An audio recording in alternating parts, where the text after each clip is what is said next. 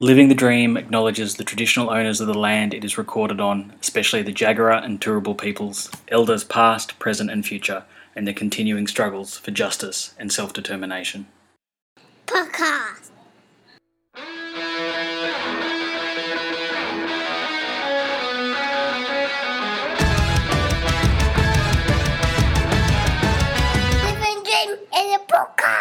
Living the Dream is an irregularly published anti capitalist podcast from Brisbane.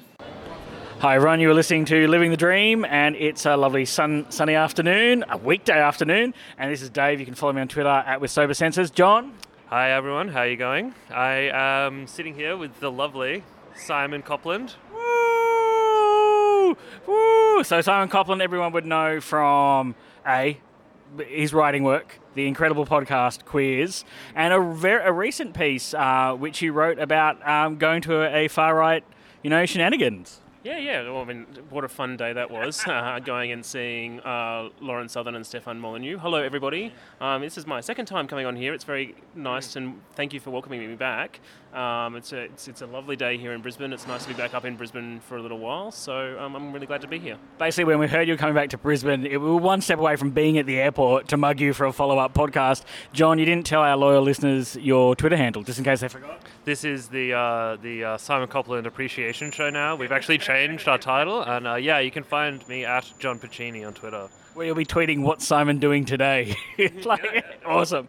Um, Simon, so the last time we spoke with you, we did an episode about the plebiscite. All right. So, which I was when I was thinking about the show, one of the things I found really funny is how much it's kind of disappeared. You know, the, you have this victory, um, a huge victory, I think, and then it's kind of disappeared from political consciousness that we had this win. And I was wondering, you know, for someone who's really got their eye on and involved in kind of queer politics in Australia, what was the impact of this victory, and what have we done with that victory?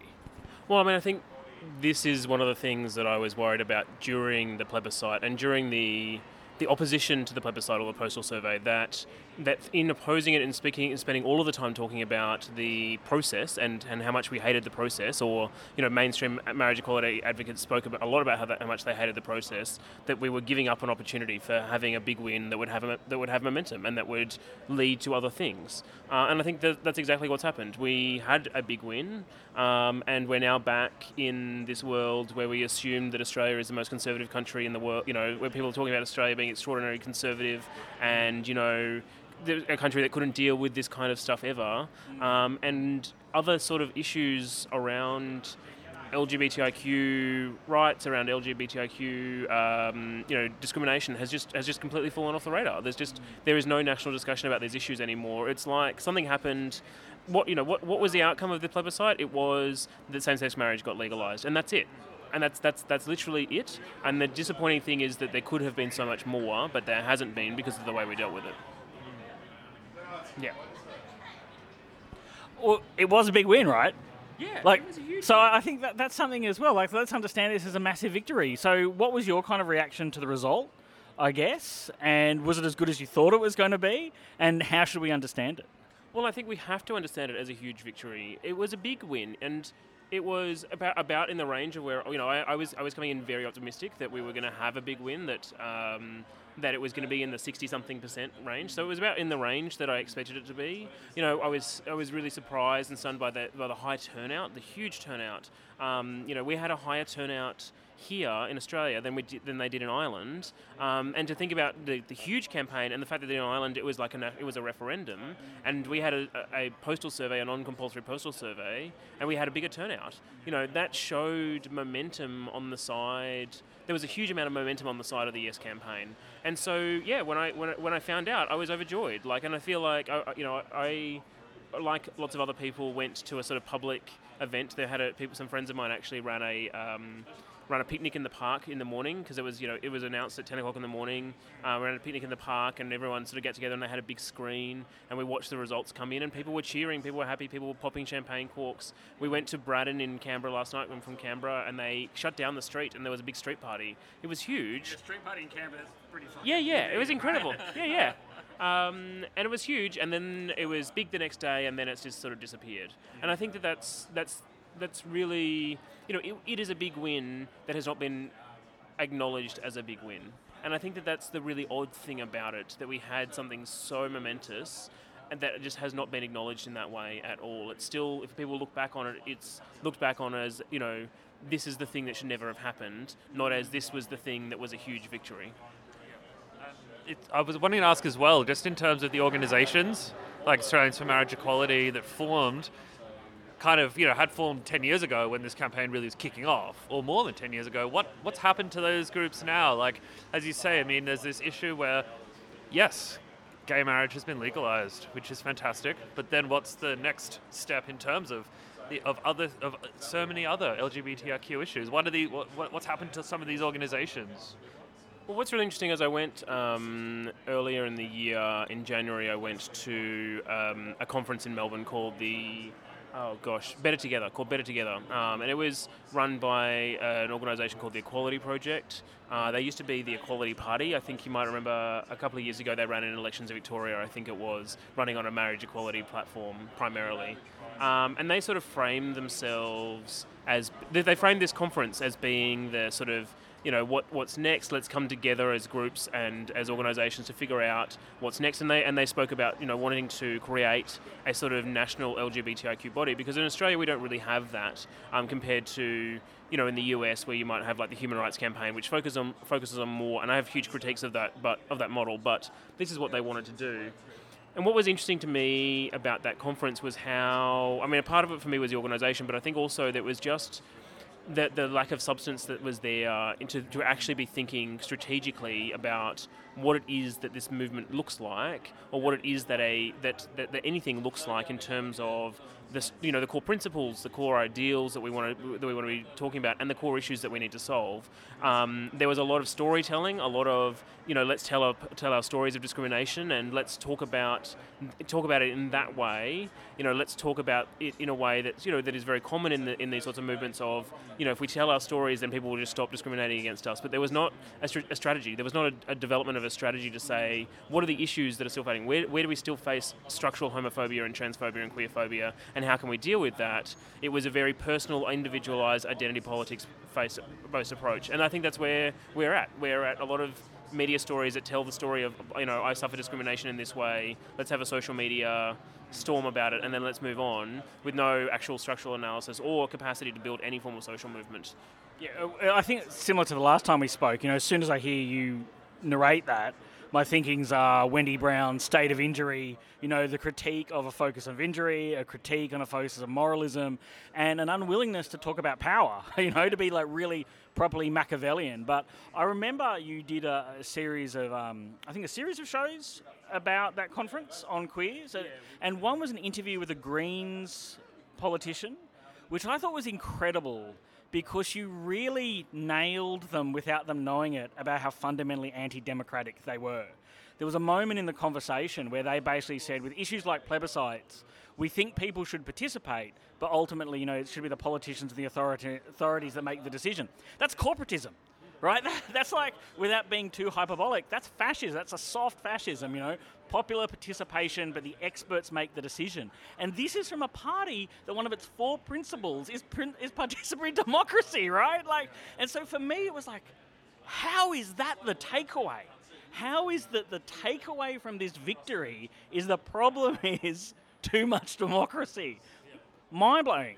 I think what you I mean, that was that was with Janet Rice, who's the Greens LGBTIQ spokesperson, and I think that there's two things that I've, noticed there is that I mean what you see is how opposition to the plebiscite resulted, and I think it was a strategic opposition that was based in a you know in, in short-term strategy that said that we can do this in Parliament and we want to do it that way because it'll be easier. And it started off with that two, three years ago now when it was first proposed as a way to cut it off because they thought that we could get it done in Parliament and it was very much focused on what is the thing that we can achieve that we want to achieve and that's to get the legislation passed and they and then so it meant opposing it and that, that's what they needed that's what the particularly Australian marriage equality wanted to do um, and that then ended up in these very twisted, very anti-democratic arguments. And that and that was I was stunned by that too. It was it was she was saying we need you know yeah part you know everyone to be participate, but you know we'll, we'll consult, but then the parliament needs to make the decisions. The, the, the elites need to make the decisions. And from a party that says you know that they're supposed to be the most democratic is just incredible. Like, and, and and what's been interesting then, so you had this huge victory that to me said participatory democracy. Public involvement is what we should be aiming for. That we had, you know, 14 years of governments, 13 or 14 years of governments holding back on marriage equality, and it wasn't until we had the mass participation that they were finally forced to do anything about it. And then what's been interesting is that you've seen this play out in discussions about other issues later down the track. And I think that the best example of that is we've seen in Ireland this year that they had a huge vote that legalised abortion, which is incredible.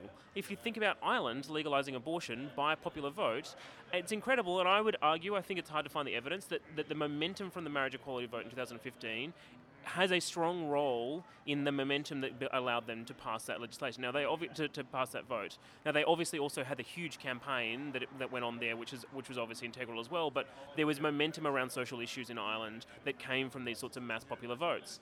The discourse we saw in Australia, however, was how terrible is it that Ireland has to go through another vote and that Irish women have to deal with people discussing their body, you know, their, their bodies in public debates like this, straight after we'd had our own huge, huge victory. I was in Ireland. Um, sorry, I was I was in Ireland a few weeks before the um, before the vote, and it's very interesting that the complete polar opposite, I guess, sort of of the, the what I saw at least was heaps of young people out on the streets campaigning really hard to get abortion laws changed, right? It wasn't it wasn't I don't think I read any articles that really said that it was that it was something that, that, that should be decided by the government by because you know no one trusts that the government's going to actually change anything and of course obviously as well this stuff is inbuilt into the Irish constitution so it needed to be changed so I guess that there's some slight differences in terms of the way that the system runs there so when we had plebiscites that are just purely advisory while in Ireland of course the referendum actually would change you know if it passed it and as, as it did, it would change the change the law, right? So there are some differences. And I guess the other thing I was thinking about, just in terms of reflecting on the NGOization of social movements as well, and we think about groups like A, like Australians for Marriage Equality, and other other like organisations, I've been doing some kind of research recently into kind of the emergence of Amnesty International and other sorts of NGO groups that moved away from a type of the more collective politics or politics that was elevating the stories of individuals who were suffering to as as kind of an informational politics that just said we'll collect all this information about people who are suffering, then we'll deposit it with governments, and governments will then act on it.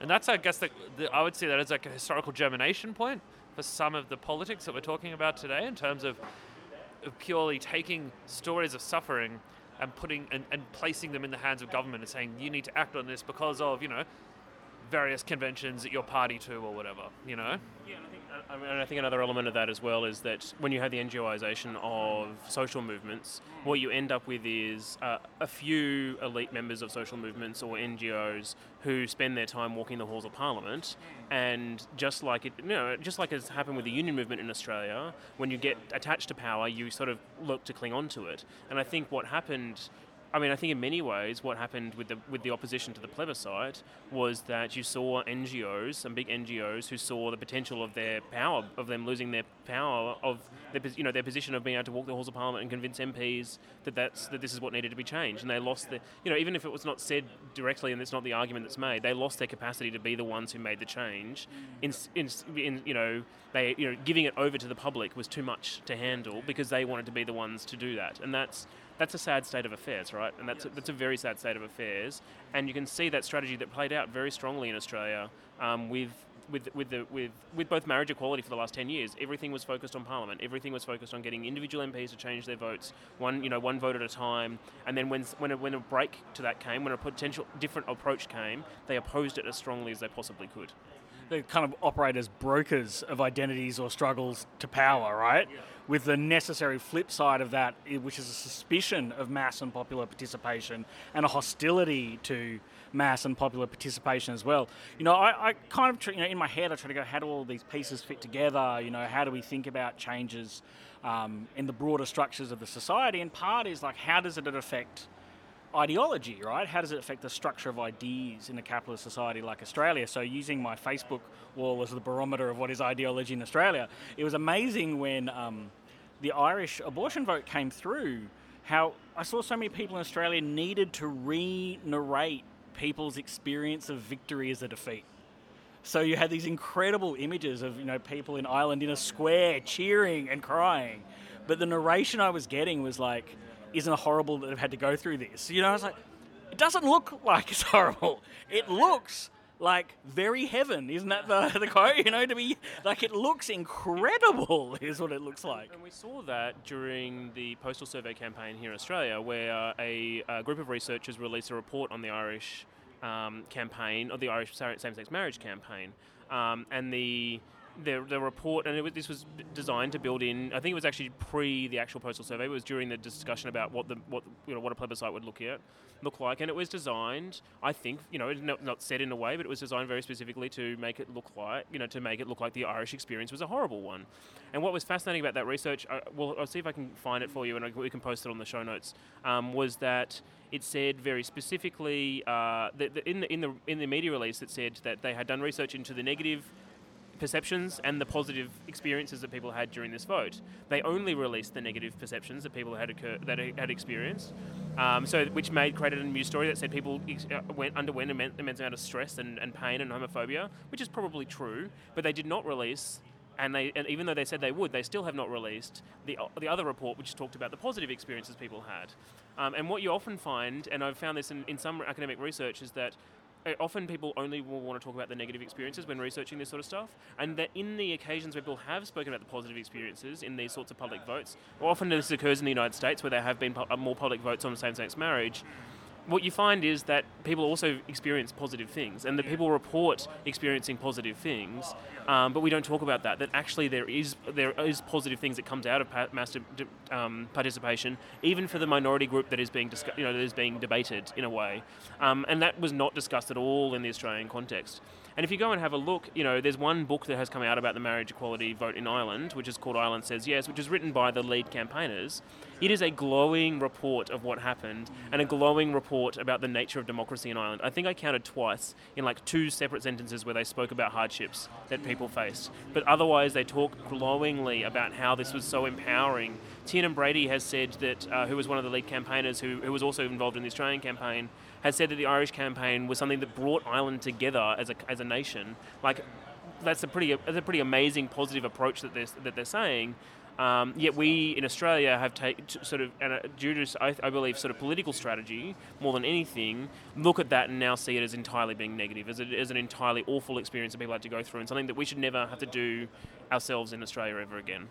Alison Pennington uh, wrote a blog post on our blog where one of the points that she made about this negative uh, discourse or whatever word you want to use around the plebiscite was how it transformed the radical approach to young people, where young people were no longer seen as the rebellious, active, threatening subject in society, but a weak, like childlike subject that needed to be protected from these horrible forces. There was a real like, don't won't someone think of the children? And it's really interesting to see that transformation in radical thought.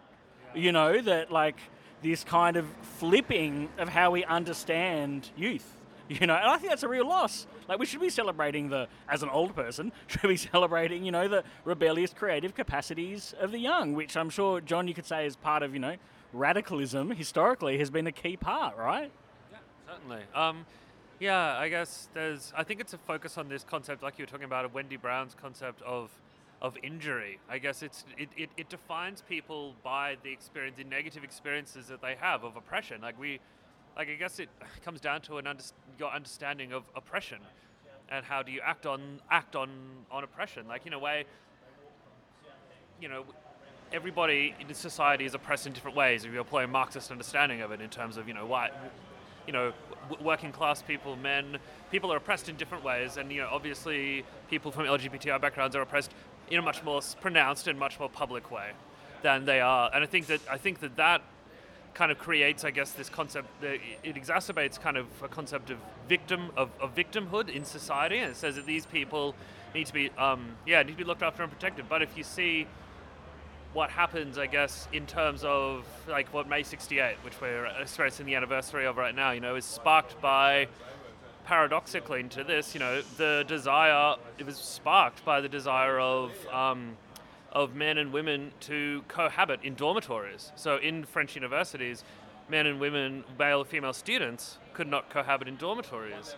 You know, so instead of this was actually sparked by a desire for there to be a breaking down of barriers between people, rather than rather than the creation of saying, you know, we need to protect women from men, which was certainly the argument that the conservatives would have used in the French context to argue against the rise of the protest movement. They would have said, you know, that men that, that, that this is a protective measure, but that the rebellion was against no, we don't want to be protected by the state, you know, and, and, and that was actually the seedbed, interestingly, on which that student-led protest then student protest then emerges, and then of course is joined by the working class in one of the most profound moments in you know 20th century history. Uh, well, and I think you can see this sort of protective narrative that runs not just in the in the plebiscite. I think it, I mean I think the plebiscite was one of the, the best examples of this, and I could and I could run through Wendy Brown's you know I could run through Wendy Brown's state of injury narrative through the whole plebiscite, and I actually have, and I have maybe the one thing I do want to plug in this episode is that I have an article coming out with Australian Feminist Studies about the plebiscite that uses Wendy Brown's analysis um, to, to to discuss how people approach to it. Um, but we can see this not just there, but we can see it across a whole range of things. So, you know, I have a little bit of a, a, rant about, about, things like trigger warnings and about um, safe spaces and no platforming and these sorts of things, which are all you know, designed primarily around protecting, and this in most of these cases, uni students from things that are harmful. But another another really good example of this, and, and this one's a bit more complex in many ways, but I think it makes it much more interesting, is the Safe Schools debate that occurred in Australia. So for, for our listeners who for the listeners who don't know, the Safe Schools was a is a program that was designed not it was designed to uh, sort of to deal with uh, well actually it was really designed to make LGBTIQ people feel comfortable talking about their identities in school. It's it's actually not an anti-bullying program, um, and it was attacked horrendously by the by the by the Australian conservative media to the point where it got gutted nationally and is now being dismantled across the country. It was a very small program, but it resulted in this huge campaign to sort of defend it. And what was interesting about this campaign is that the uh, the organisers of the Safe Schools said this is not an anti-bullying program. This is a affirming, talking about people's identity. You know, talking about people's you know allowing allowing students to feel comfortable talking about their identity. It actually targeted LGBTIQ students. It didn't target the rest of the school population in their sort of very positive, more positive kind of way. And I have some critiques of it as being a bit identity politics focused, but I think that that was a positive approach. But when the campaign came to defend it, it automatically started talking about bullying of students. It automatically started talking about the need to protect students. It talked about how safe schools saves lives. The idea that you know we have all of these these young students who are very very likely to commit suicide, to kill themselves, to face bullying, and that they needed a program to come down from the top to save them um, and to save them. And and that if they didn't, you know, and that, that, that through dismantling this, we were going to be, you know, letting, you know, hundreds of say, of kids die. And what's fascinating about that, and I've done a little bit of research this with a colleague of mine called Mary Lou Rasmussen, who's also my supervisor. We've got a, um, a book chapter coming out about this. Is that she's done research that, that, shows that actually, if you look, you can see that it's young people who are often leading these sorts of programs. And there are, you know, when Safe Schools is being dismantled, it's young people who have taken the driving force to say we need this, and to develop their own curriculums and to develop their own materials, and often to develop them outside of school. And that young queer people are actually extremely resilient and grow up to be extremely resilient because of their circumstances. Yes, obviously some commit suicide and that is awful and we want to stop that. But there is actually a whole bunch of resilience that exists within young queer people. And focusing on that resilience and allowing more people to have that resilience is a much stronger approach than saying we need a top-down program that can save them somehow, and then we need to defend this some, somehow by having this top-down program that sort of protects them in some kind of way. When I think about this, I think about the way that the child has been mobilized, particularly by like humanitarian groups for, for over 100 years, kind of since the Save the Children organization was born out of World War One and the disasters after World War One, when they started using images of children, of like. Yeah, no, that's right. Yes, yes, children, um, and you know the way that those images of children and of children's vulnerability has a huge cultural significance that's been developed over a, over over a century in um, in in Western societies. The, uh, and there's parallel parallels with the development of childhood as a concept in and of itself, obviously. So we can't, you know, like that. That's very much drawing on pre-existing cultural ideas that, that, that, that these organizations imagine at least that people have it's hard to break through those assumptions and to make it think you know that we should talk about resilience is actually you know it, it, it's a bit harder for those groups to understand another thing I'll just plug briefly on this hot topic of, of no of no platforming and other groups is that these also have a history. And my uh, comrade Evan Smith is writing a book about no platform at the moment, but where it actually comes out of in the, is in the 1970s in the UK, where there's a huge anti-racism movement, and that that no platforming people is part of a huge and a, a one strategy amongst many in a large anti-racist movement, which involves not only no platforming, not only protesting uh, outside, um, you know, meetings of these people, but also organizing in communities of people who are being targeted by racist violence, um, and, and, and, and attempting to move and creating cross, uh, cross-class, cross-racial alliances. You know, um, and this is a time of rock against racism as well. You know, like it's a moment. It's all part of this moment, and if we divorce the concept of no platforming from that historical context, then we miss how it has collective origins, and it was a tactical, I suppose, approach. It's now been moved up to a strategic, if you want to employ like a Leninist understanding of it. It's been moved up to a kind of to this to this higher level of approach. Well, we should probably maybe move on to talking about uh, Simon's work uh, on, on this very question, but I just wanted to make two other, maybe three comments about the plebiscite. So, the first thing is one of the real things I enjoyed about the plebiscite was how solid the Queensland vote was.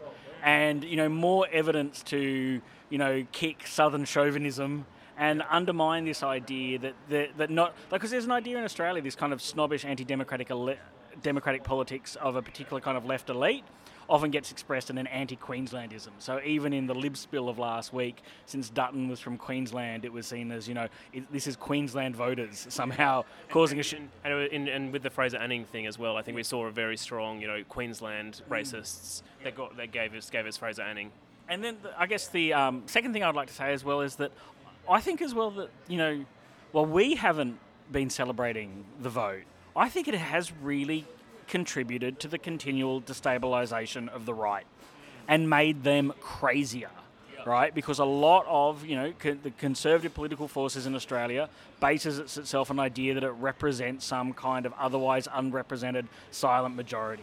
So to be confronted with that, I think they've lost their minds. You know, and in part, I think the you know the lib spill that we've seen, or the proliferation of like increasingly uh, variant right wing forces that engage in like constant stunts, including and including to try to organise around like opposition to trans issues. There was I'm not sure if you saw it. There was this crazy One Nation video which has one of their politicians just like holding, you know, pieces of paper saying it's like imagine an Australia without best friends, imagine Australia without like boys and girls, imagine Australia without Winnie the Pooh. Like and it, it's just like, you know, this is a party that we go, okay, these are um, you know, these are rural conservative populists who, in the middle of a drought, consider their issue to be Winnie the Pooh, right? Like, and I think that's had a, real impact. But also, as well, like I hadn't thought about the gay marriage plebiscite until I went to a gay marriage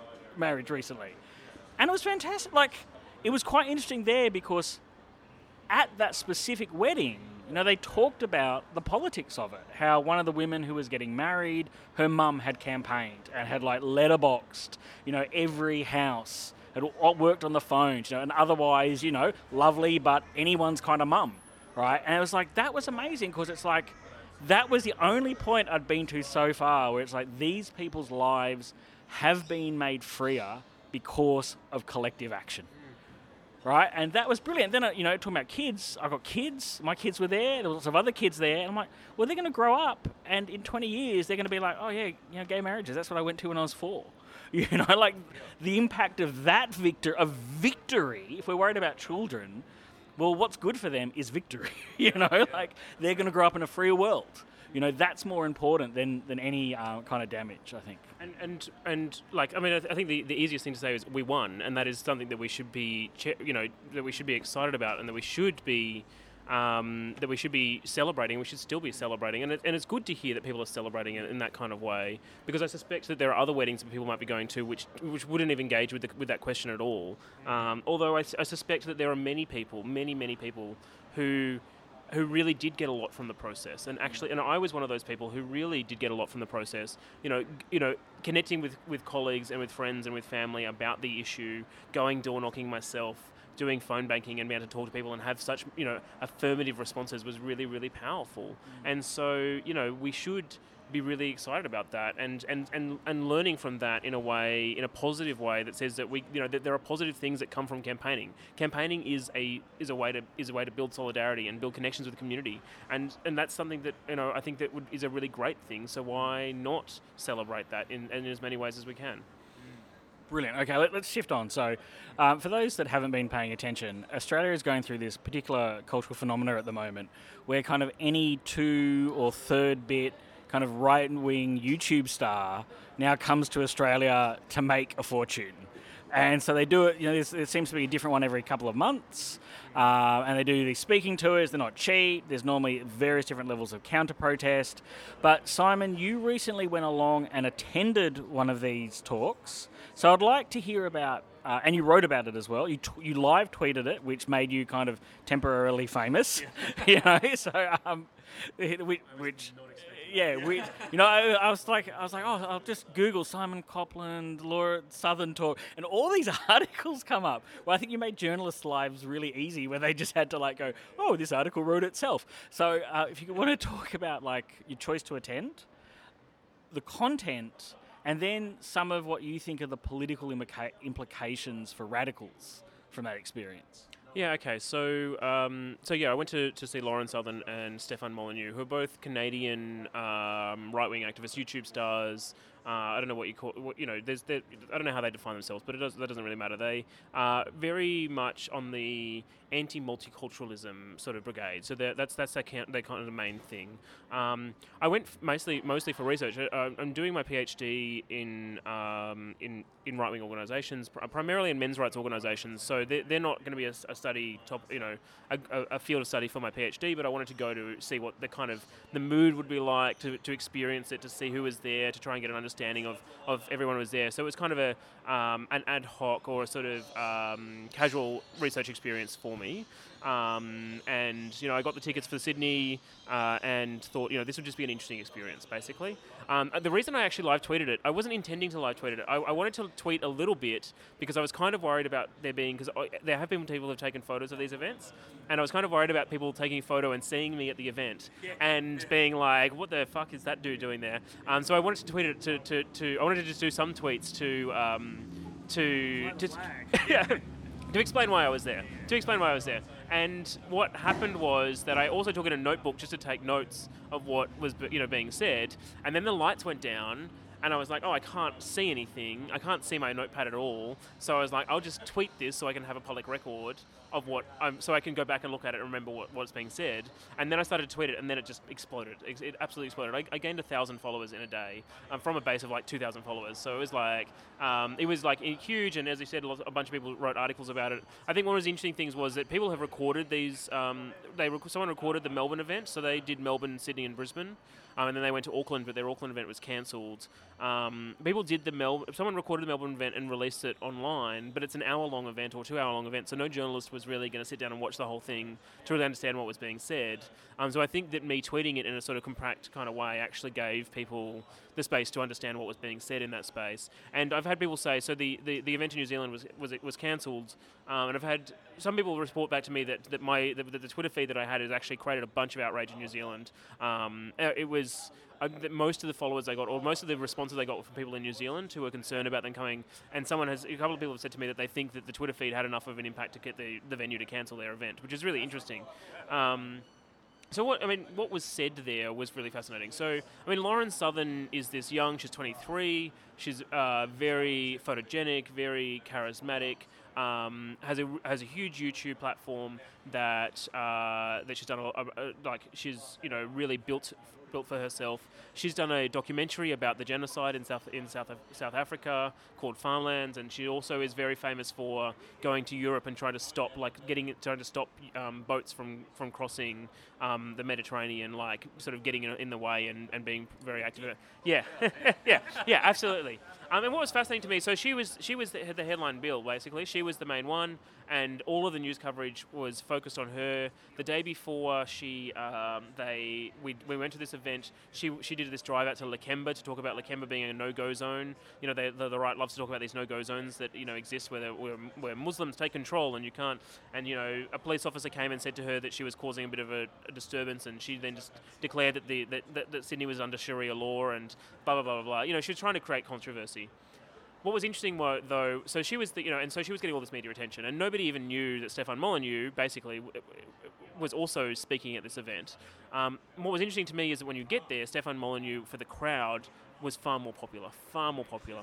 Um, and so when when he, he he spoke first and he came out and people were cheering, people clearly knew him. You had some really rusted on people who knew him. He has a much he's, he's older, so he has a much longer history. His his YouTube is very different in that um, hers is like three or four minute videos. His is every second day an hour long like interview or an hour long rant or something like that. It's it's much more longer longer stuff. Um, but anyway, so what, uh, what he spoke about, um, uh, uh, so they spoke about two different things. So he, he spoke, and this was the thing that shocked me the most, was that he spent his time talking about Aboriginal people um, and basically going through a very, what I consider very disgusting um, attack on Aboriginal culture, Australian Aboriginal culture, um, arguing basically. Uh, so what he argued was that Aboriginal culture is inherently violent, and that he sort of went through these these lists of, of violent things that Aboriginal people did that have been documented that Aboriginal people did, and did so as a way to justify colonisation. So he, what he was doing was engaging in the Australian history wars as a Canadian, um, and sort of basically saying that what we did, and I, I, I can't remember the exact quote, but he said something like, you know, uh, people say that you came here and, and, and colonised. What I say here is you came here and saved people from, from, from, from thousands of years of violence or something like that. A real justification of colonisation, an engagement in the history wars, and a sort of this promotion of Western culture and this, of, of Western, of Western um, you know colonization of Western of Western history and and and, and going back to justify it in many ways. And and what was interesting about that is you know and that was I, found really really really awful. At one point in time. Uh, he was he was describing a, a practice, I, and I, I don't know how factually correct any of these are. So he's describing a practice in which um, uh, uh, some Aboriginal uh, tribe or some sort of community would punish young girls by sticking their fingers in ants' nests and then in, in bull ants' nests, and then the ants would bite them and their fingers would swell up. And then someone from the crowd yelled out because the crowd was really engaged. Someone from the crowd yelled out, "Stop it! You're making me aroused!" Um, in this kind of like awful, dis- you know. And then people cheered and laughed at that, and it made me feel sick. Um, and so he was there, and then there was, st- and then and then Lauren came, and she sort of was much more, she was much less charismatic in a strange kind of way because what she was said was much less awful. Um, but she sort of took on this more sort of theoretical argument against multiculturalism, saying that multiculturalism doesn't mean cultures coming together; it means having like separate cultures that exist next to each other, and that you can't actually blend cultures together because they have different values that underpin them. And and, and obviously, and then underpinning all of that is this sort of very Western chauvinist idea that Western culture is better and that we should just be pro- promoting Western culture and assimilation with Western culture in these kinds of ways. Um, but what was interesting for me was that she was the media star, but he was the star within the within the people who attended, within the people who knew them, um, and and that was kind of sad given how I th- what he said was much more. Uh, horrific in my mind. She did not. I mean, she has in the past, but she did not in her speak, speech this time go after particular individual groups that much, or she didn't really attack individuals in that kind of way. She sort of took it at a more theoretical level. I disagreed with it in much more, but it, it, her framing was much stronger in many ways because she took it at that level. Um, but uh, yeah, there was a real interesting dynamic in the room and about about their about their, their different popularity. That's super interesting. Like, uh, look, I've, I, I've been vaguely aware of Stephen Molyneux's work. Stefan, Stevens, Molyneux, Stefan, I think. Stefan, Stefan Molyneux's work for a couple of years, but previously I associated him to be some kind of like annoying, you know, Mises-like libertarian egghead. You know, like I think for a long period of time, his videos were very kind of that voluntarist libertarianism. And it'd be interesting to see that if he has pivoted more to a white nationalist politics recently, or if it was always there. And I think actually, you know, and of course I think I've got this vague suspicion that actually, you know, you know, five or six years ago there were lots of like young men who were libertarians. I think libertarianism has died. You know, and some kind of alt-right politics have replaced it. You know, e- even to the level. I, this is really interesting. I, you know, Judith Sloan, who writes for the Australian. You know, sh- she had an article after the Lib spill where she like called herself a nationalist. That the fight was between nationalism and globalism. This is someone who's been like a major neoliberal for 20 years and said, oh, globalism's bad. Globalization, she said, is good, but globalization is just, you know, nation states making agreements with each other, which is fucking mental, right? Because high globalization was the formation of supranational organizations. But I think there is this pivot on the right from a kind of market libertarianism to more of an alt right, soft, fascist position. It's actually something that's that like um, you should read the work of Quinn Slobodian. He's actually done like looking at the there's actually a lot of historical precedent for the racist arguments and neoliberal people imagine neoliberalism as like a concept which is colorblind, right? But it's not. The adherents to neoliberalism have always had a racist view of the world. But the people in the Mont Pelerin society, there was a, there's been a significant split basically in the last 10 to 15 years between people who are basically who, who, who talk about you know culture as being immutable and kind of cultures as you know and that some people are ready for neoliberalism and some people aren't. Some people will always be colonized and some people will have freedoms will have this will have the freedoms you know? So there's this yeah, yeah like this is actually not something that's just emerging i think over the last five to ten years. I think it actually has a historical genesis in the thought of many neo many neoliberals actually. And historically, in liberalism.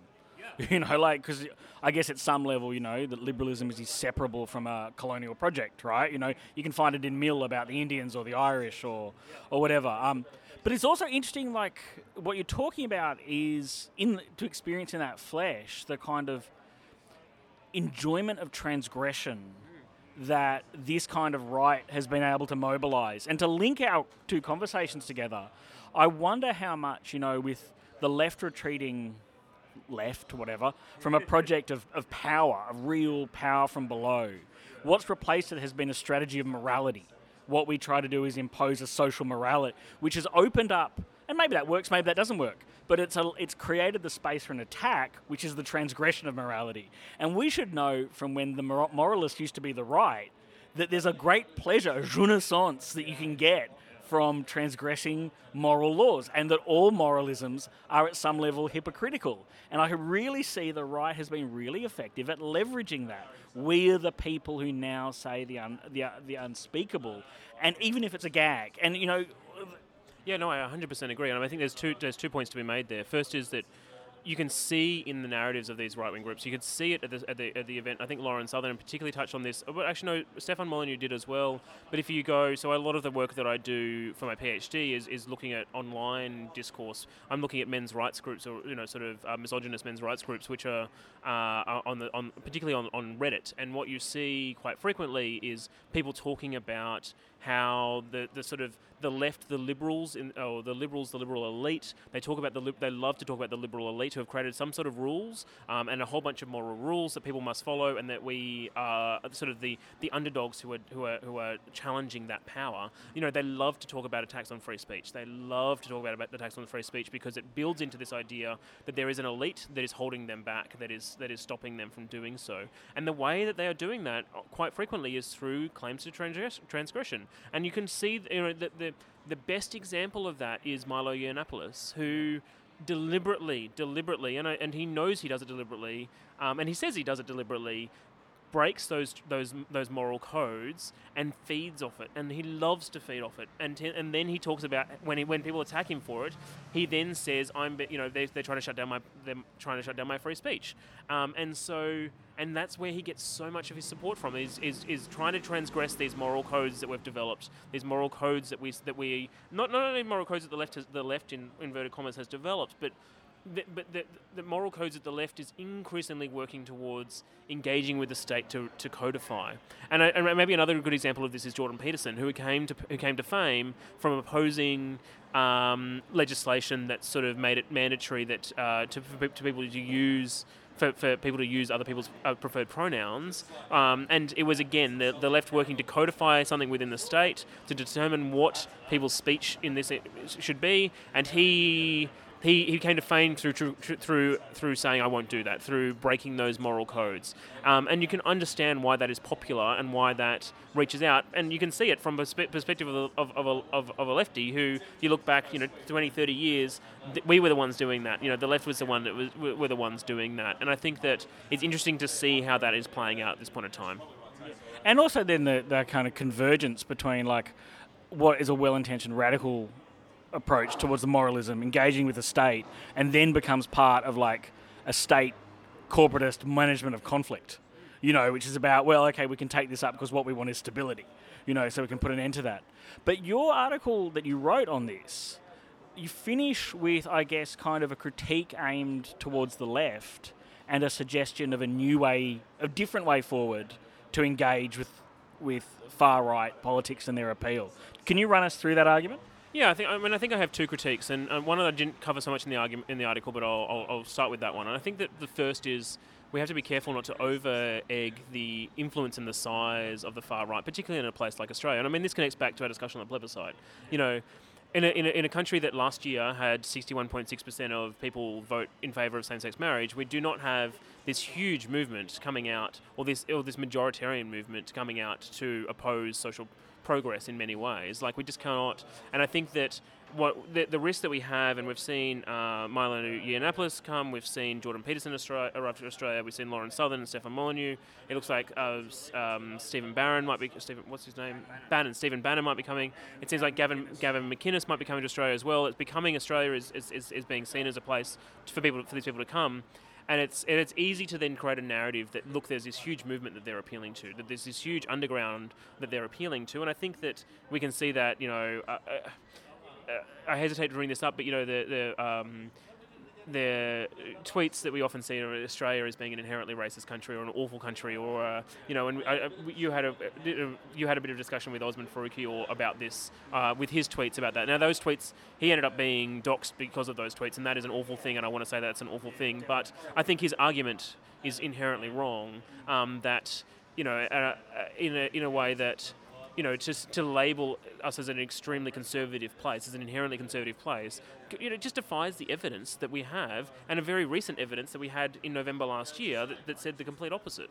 And so we have to be careful not to over egg this. I guess, like my, just to refer to, to that, I think that there is a kind of um, politics at the moment that explains the persistence of racism in Australia, even after the end of the White Australia policy, as some kind of inescapable essence that exists either in you know white Australians as a people and individually, or in the social body. And the problem with that is having such a non-materialist approach. It is a priori brackets out your ability to transform that society. You know, like it, it stops you from explaining racism as something that arises out of a society, a formation that is an antagonism, that anti racism also exists too, and we can fight. And so what you're left to is just basically a, a sophisticated Twitter version of this country stuffed. You know, like, and so that's what I kind of ob- object to.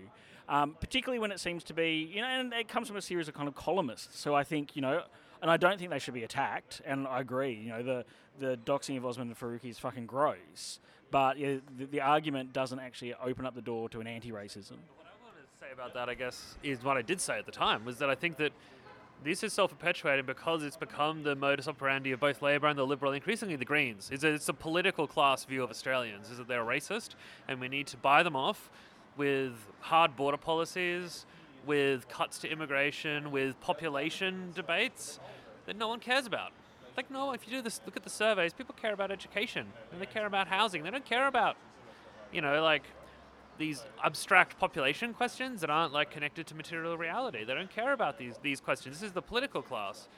You know, so it's the columnists on the one hand, but it's the political class that's inventing a lot of these problems, right? Like, and they, they can, as such, kind of fashion the subjectivities that they that, that, that are that, that they that they hold. They can fashion them in the electorate. Yeah, I, mean, I think the obsession we have with asylum seekers is an obsession that is one that's based in the political class, and and um, you know, and I've seen, I mean, actually going back to the lib spill, I've seen, I saw some concerns. People said that you know, if Peter Dutton gets elected, he could run a really racist campaign, and he would he would get this huge, m- massive support. I think Benjamin Law tweeted this, talking about how he was really concerned that he could actually just get this huge amount of support based off a racist campaign that could get him elected to government. And I was like, where's your evidence for this? Actually, if you look, you know, if you look at our recent history, Kevin Rudd ran in 2007 on a very pro of, of, of a policy that ch- that fundamentally changed our immigration policies to be much more relaxed and got an overwhelming majority, ran in 2013 a much more hardline policy and got unelected.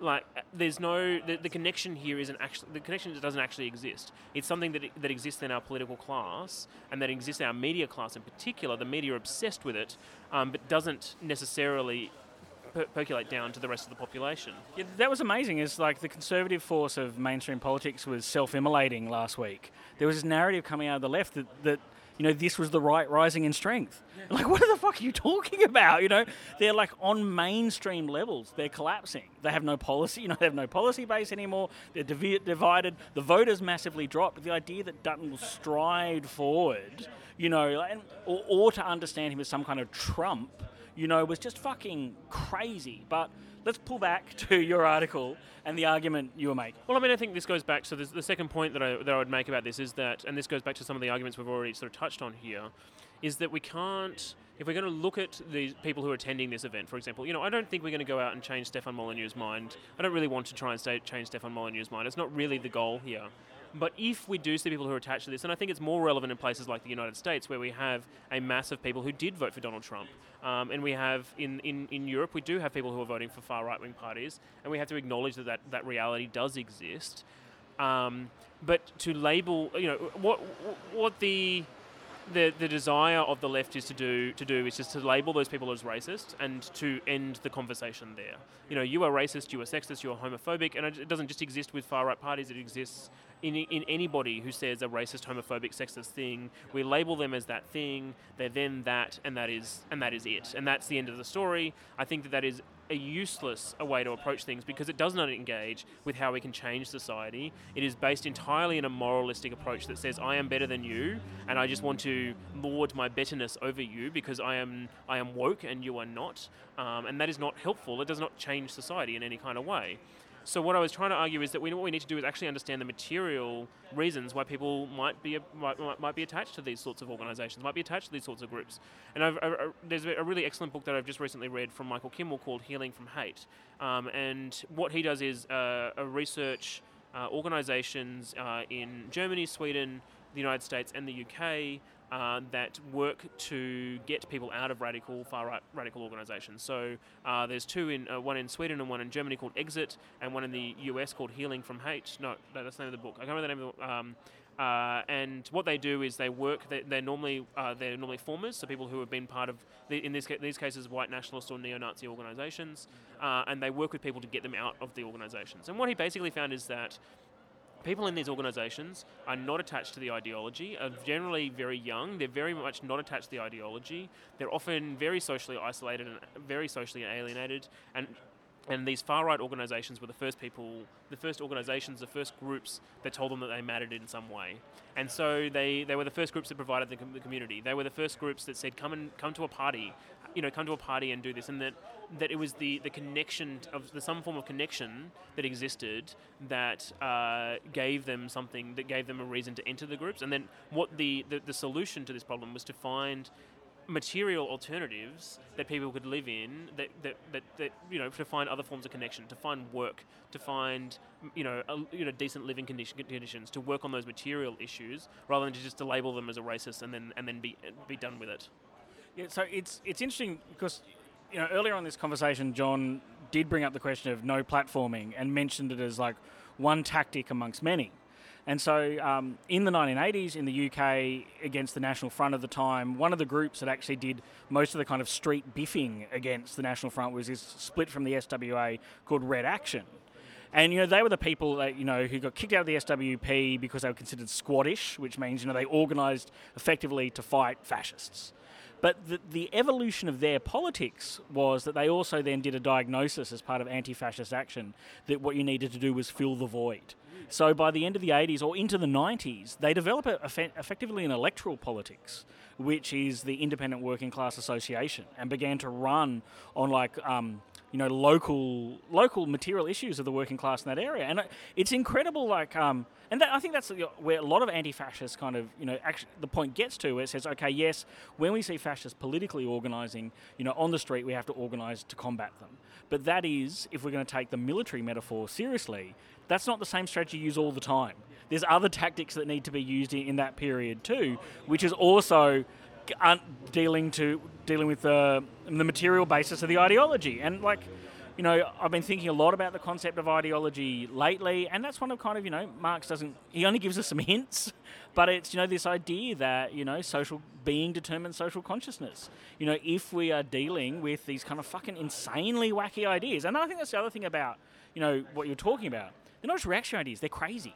You know, they're, they're crazy ideas. But that craziness doesn't come from a failing of the people. That craziness comes from the craziness of our society, right? And so a radical response is about well, how else do you address that the craziness of that of that society?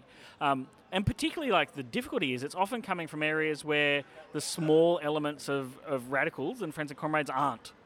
You know, like it's you know it's places where you know the first time I met someone and had a conversation who was a LaRoucheist, you know, with the Citizens Electoral Council, uh, was an ANU campus that come in from Bathurst. You know, so this is you know someone in Bathurst who was kind of won to an old style social democratic politics and then become a, free, a LaRoucheist. I'm like, yeah, you're right. There's, there's no. Where's the left in the Bath- in Bathurst? You know, like it's hard to like because we've just conceded it. Anywhere, anywhere on the other side of the Great Dividing Range, that's theirs. You know, like anywhere, anywhere north of, or depends where you draw the line, Byron or um, West End. You know, it's it's someone else's. You know, and uh, but it really points out the level of the challenge. It's interesting. Like, I mean, I always think about, you know, Marx's often misquoted dictum, you know, religion is the opium of the masses. He adds to that, the second point of that, that often forgotten, it is the heart of a heartless world. And that's something that is important, I think, in a lot of these, in a lot of these situations is, you know, it's easy to dismiss people for being racist or for being obscurely religious in various ways. But, you know, you need to understand the social condition as to why they join these organizations, which is often for community which is often for some sort of solace, some sort of, as you as you were saying, these these are people who are isolated. You know, they're like, a lot of them are just like young men who are totally like who might not be employed in a lot of places. You know, they're, they're like how high is youth unemployment in Australia, especially amongst young men? It's like 20% or something ridiculous. Like, you know, these are people who don't have the same bearings in society that they once were. They wouldn't be members of trade unions. They wouldn't be members of religious organizations. They wouldn't be members of of, of clubs or associations, you know. So where do they go to, you know? And that and I think it's important not to dismiss that, but to understand the social foundations of where that of where that comes from. And I- and I think also these are people who are looking for a reason to understand or looking for an explanation to understand the social condition they're in. And the dominant left explanation these days is that they are the problem. You know, that particularly for, you know, young men, for example, the dominant explanation is that men are the problem and that, that, that and, and that they need to learn to check their privilege or, or do whatever. And so of course that doesn't appeal to them because you're not you know, when you don't have a job, when your family is in crisis, when you know you have no money, it's very hard to see yourself as a very privileged kind of person. Um, but we don't have an explanation in the left of what is the problem, or you know, the mainstream left, the, the Twitter left, doesn't have an explanation of what is the problem except for individual bad people or collective groups of bad people, but no analysis of the structures. And strangely enough, the right, you know, whether I, you know, I disagreed with it fundamentally, but you know, Lauren Southern had an argument that was based in a structural, you know, some sort of structural analysis of what, what a problem was. I disagreed with her analysis entirely. I thought it was horrific, but I can see why it is appe- uh, appeals to people because it gives an explanation to what is going on. It gives an explanation to why our streets are congested. It gives an explanation to why people don't have good education. It gives an explanation to all of these things. I think it's the wrong explanation, but we are not on the left providing an explanation either, except to say that you as an individual are the problem and you need to fix yourself. And sorry, I just wanted to add one thing to that, which is that I think it's really important to think about the composition of these groups as well, because it's easy to imagine that these groups are made up of traditional, like lumpen, like low working class people with low educations and low social capital, low understandings, and you know you can find those people, but equally, like some of the real points that are being made, some of the research that's being done is that these appeal, you know. You can call me a crude Marxist, but they appeal to the middle classes, and this is what fascism does, right? It actually appeals to the middle classes, to the people who are who, who, who, who are most threatened by the possibility of both, you know, of big business, of government, you know, oppressing them, but also the possibility of, you know, of, of disempowered workers coming together and doing something meaningful. You know, like the, the that's what you know when you show the Charlottesville thing. You know, like people were like, these are just middle class. These are middle class. These are middle class men who are who are engaged in these movements. So when we misdiagnose fascist or racist movements as being made up of the working class, then you know you you're, you're, you're this is a problem, of course, with thinking about the white working class, and there are lots of other problems with that, but this is one of them. You know, is that you're just kind of propagating this weird mistruth I- think that always for me raises it. Like I'm not even sure that I think the middle class is a useful category, but I think I know what you're trying to say. Um, like by it, like I'm gonna have to run back to work in a moment. Classic living the dream episode. Um, but there, there was a couple of things I did want to say. Is that one thing I think about the right as you've described it is how good they are at you know using contemporary technologies. They're on YouTube, right?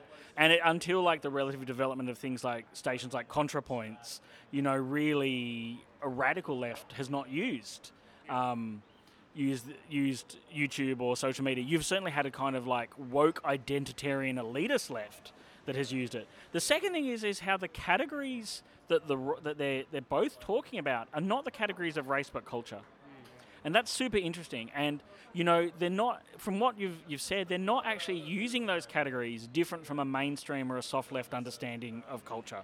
They're just reversing the polarity of who gets who gets the good points, right? Like they, they still think that we live in a world where there are these separate things called cultures, and some are good and some are bad, and they explain what's going on in society. I mean, it was interesting. I think at one point, I think it was Lauren Southern um, brought up cultural pro- appropriation as something that actually she was basically saying, look, the left ag- in many ways agrees with us that we can't, that we have to have separate cultural practices, and that we can't, that we can't. Um, that we can't merge them together, that that's a problem. And that, so it's interesting to see the use of culture in similar ways to the way that she, you know, her, her, her using cultural appropriation as a, as a way to back up her own argument, as a discourse. And it's even with that concept of the West, right? So we've had this debate here with the Ramsay Centre, where you know, like you know, the, so the right wants to build this centre and about how great the West is, and then the left argument is no, no, no, the West is bad. I think that's not the radical argument. The radical argument is the concept is nonsense. you know, the West doesn't exist. What you're using is a is a simple term for a, a, histo- an a incredibly complicated historical experience for incredibly diverse societies that were riven by antagonism right? And but as soon as you know you put it like I either love the West or I hate the West, you're on a conceptual terrain that is just like pure ideology, you know, and it need and like I, for the same with culture, right? We can't talk about static, separate cultures being good or bad. They're contradictory mat- products of material societies pulling in different ways, you know, and that that seems important, like to me. All right, I'm going to have to head back to work. Simon, this has been really, really exciting. Is there anything about either the plebiscite or this that we haven't talked about? Would you like 30 seconds to talk about things you're doing and plug where, where listeners can go read your stuff? I don't think I have anything more to say. Maybe uh, you can find me on Facebook at Simon Copland Writer or at Twitter at Simon Copland. Excellent. All right, John. Thanks, thanks Simon for coming along. It's been great. I think it's a really helpful discussion. And yeah, the Simon Copland Appreciation Show goes on. Episode two of what is an unfolding epic. All right. Okay. Thanks for listening.